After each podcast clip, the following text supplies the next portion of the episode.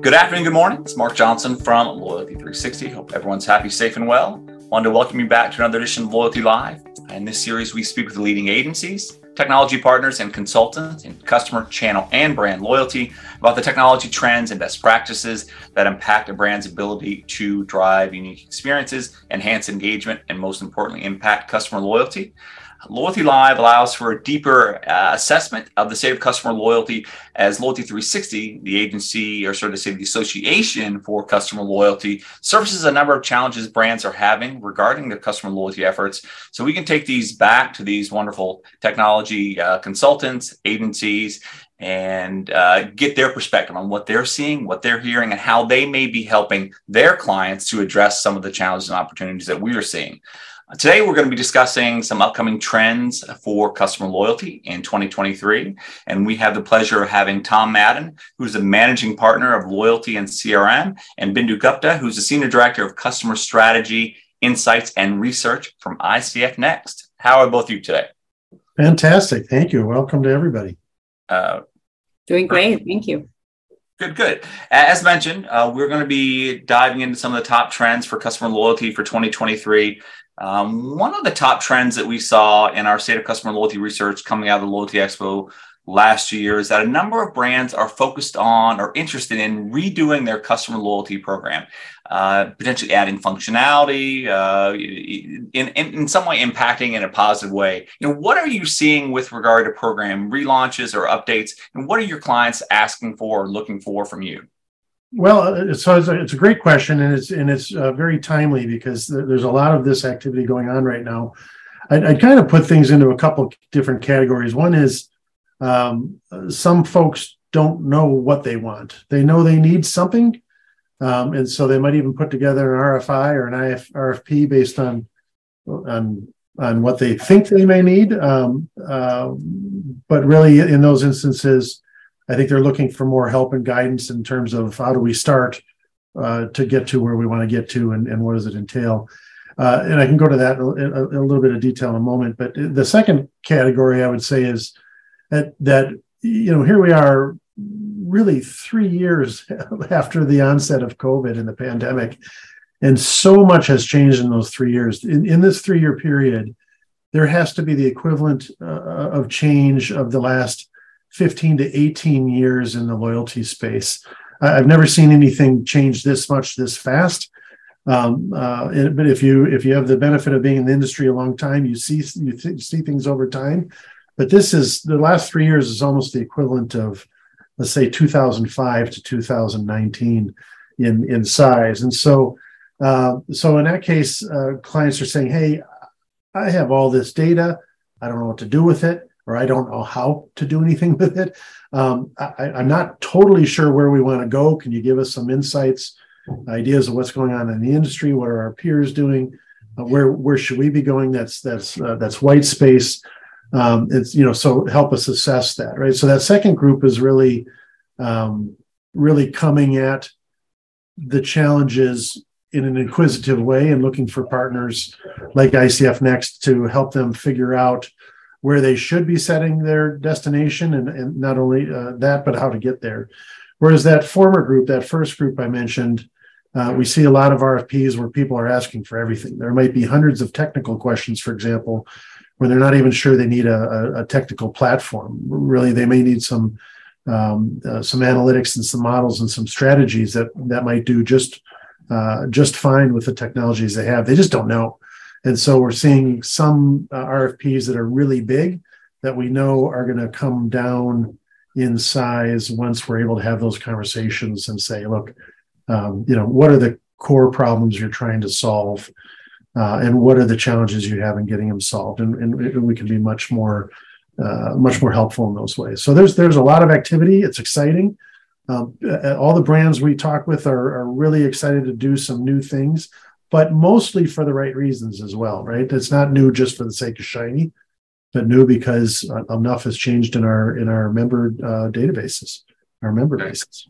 Excellent. Uh, good point. A lot, uh, simply greater number of data sets and being able to action them can be a great challenge. Um, Bindu, I, I, know another trend that we saw in our report was this idea of the sea of sameness. Uh, where many loyalty programs are perceived as being equal and it's really hard for brands to differentiate their offering to make them unique make them stand out but also to you know address the customer need. Is that something you're seeing as well? And, and if so how can brands address this?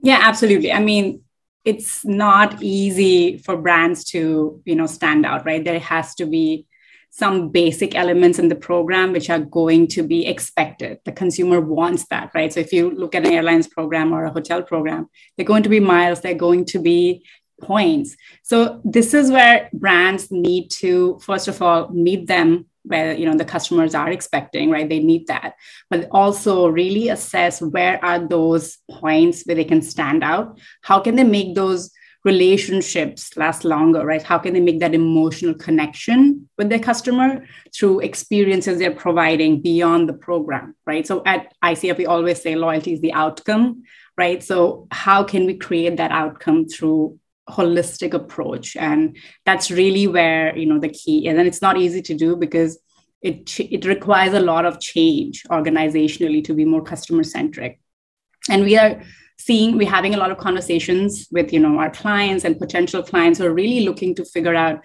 what can push the envelope right? How can i you know keep this customer with me or acquire more customers? So really just uh, working towards that creating that emotional connection is going to be a really key um, uh, you know uh, strategy going forward. And i can see that you know um, for the next couple of years that's going to be a main focus point as well I do love what, I love what Bindu's saying there because um, sometimes the word sameness comes up and it's seen as a bad thing.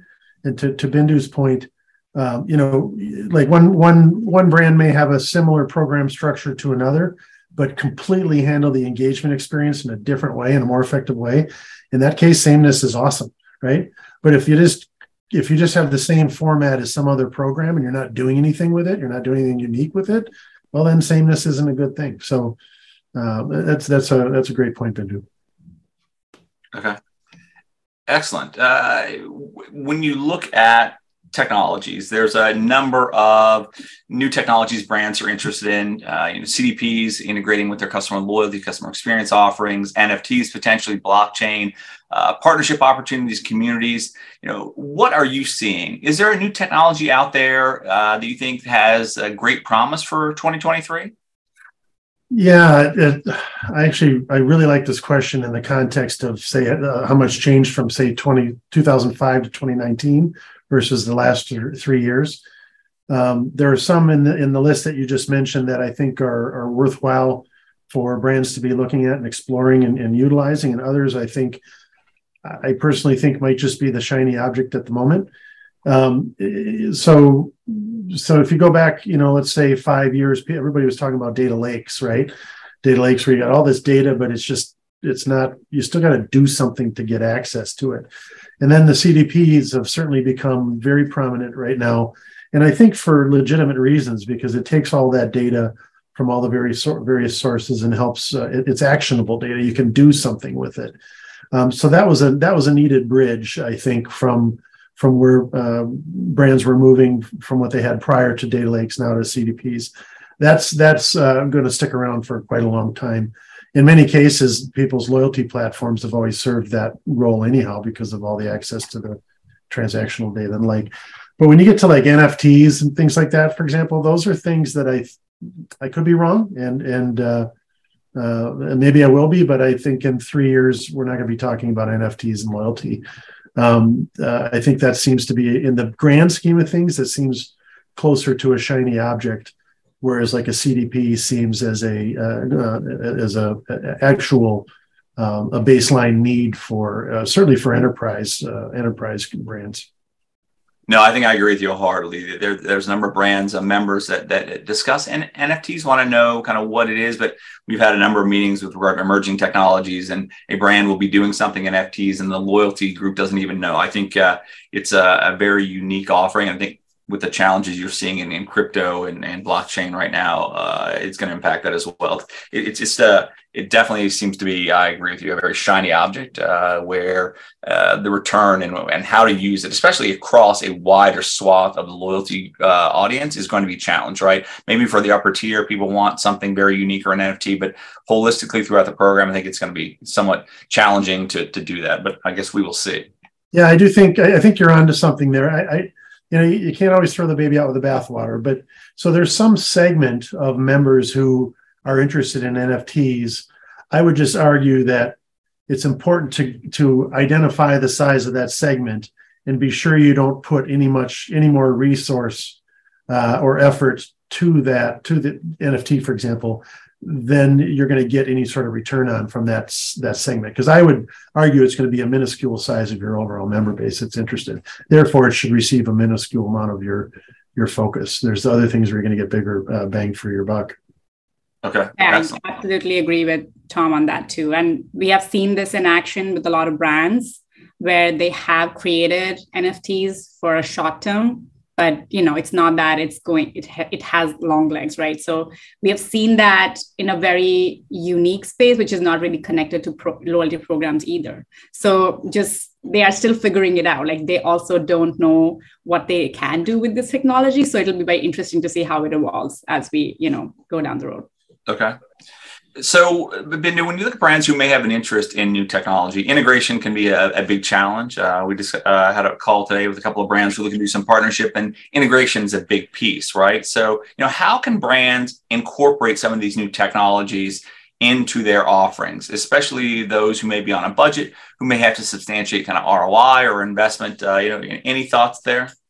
Yeah, absolutely. And you know, um, there's as we talked about, there are so many new technologies and there's always a shiny object versus what you really should be investing in and you know really drive your budget long right? So essentially i think every brand needs to assess individual situations and really figure out you know what they have today right? Identify what stack they have today. What is the goal for adding on more? Is it going to you know lead to achieving that goal? So if it is about creating those one-to-one experiences or really understanding your customer in a more you know contextual way then yes it, in, investment in that definitely makes sense. But you cannot always just have those big dollars right? So as you said uh, when they're on a budget have that crawl walk run roadmap really understand what can i do today versus you know in the midterm and in the long term.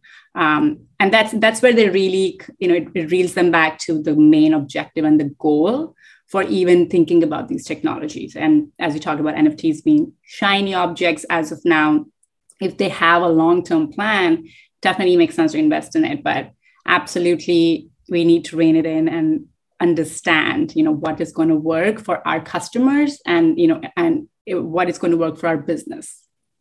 Absolutely. Know, Tom, data management, data privacy, data security have been uh, pretty much front and center with brands for a long time.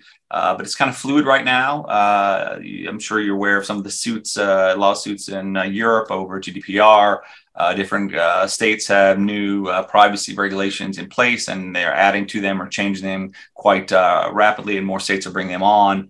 You know, how are you advising your clients on data management, data privacy? are there any best practices or suggestions that brands should consider in their approach to privacy? Yeah, I would, I would, I would say that uh, one of the one of the thoughts is to play to the lowest common denominator. What I mean by that is who's ever the most stringent in their practices at the moment, right? Whether it's California laws or GDPR or whatever the case may be, establish your standards towards that because it's only going to continue to get uh, continue. This this is going to continue uh, to get stronger and stronger for the um, for the consumer over time.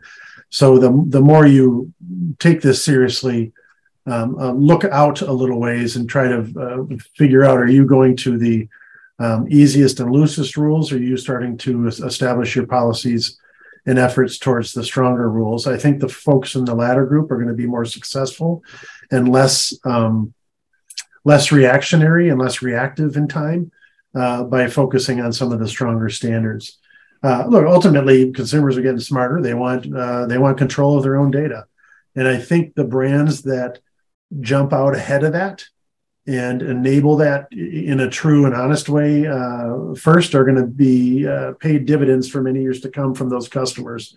Those who play games with it or um, or maybe less nefarious, they just don't pay that much attention to it. They're going to be paying. Uh, they're going to be playing catch up for many years. Okay. I've been to your last question. Uh, there's a push and move towards real time interactions for brands. Uh, but then again, challenging with regard to technology integration, making sure the tech stacks uh, work well together.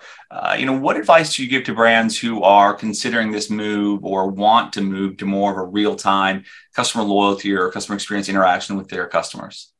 Yeah, I mean, real-time interactions are definitely in demand because you do want to create that in the moment experience with your customer. But I think there's a big discussion also to be had on how much can we push that, right? Do you really want to be in their face all the time? Or it's like it, you understand from your data, you know, everything you have on your customer to really figure out, you know, what is their level of comfort? How much communication do they need from you, right? Do you want a, a loyal customer who is, you know, walking to your store to give them, you know, a, a message in, in their geo uh, fencing that oh you have a, uh, an offer right? They're already loyal to you. Does it make sense then?